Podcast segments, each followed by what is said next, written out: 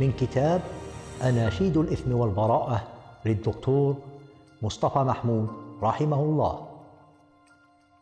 المرأة كالدنيا فيها تقلبات الفصول الأربعة.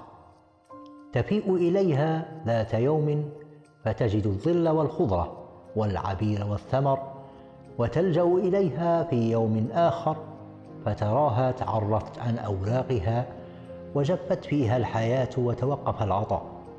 لا ظل ولا زهر ولا ثمر. تتداول عليها الأحوال تداول الليل والنهار والربيع والخريف والمطر والجفاف والجلب والنماء.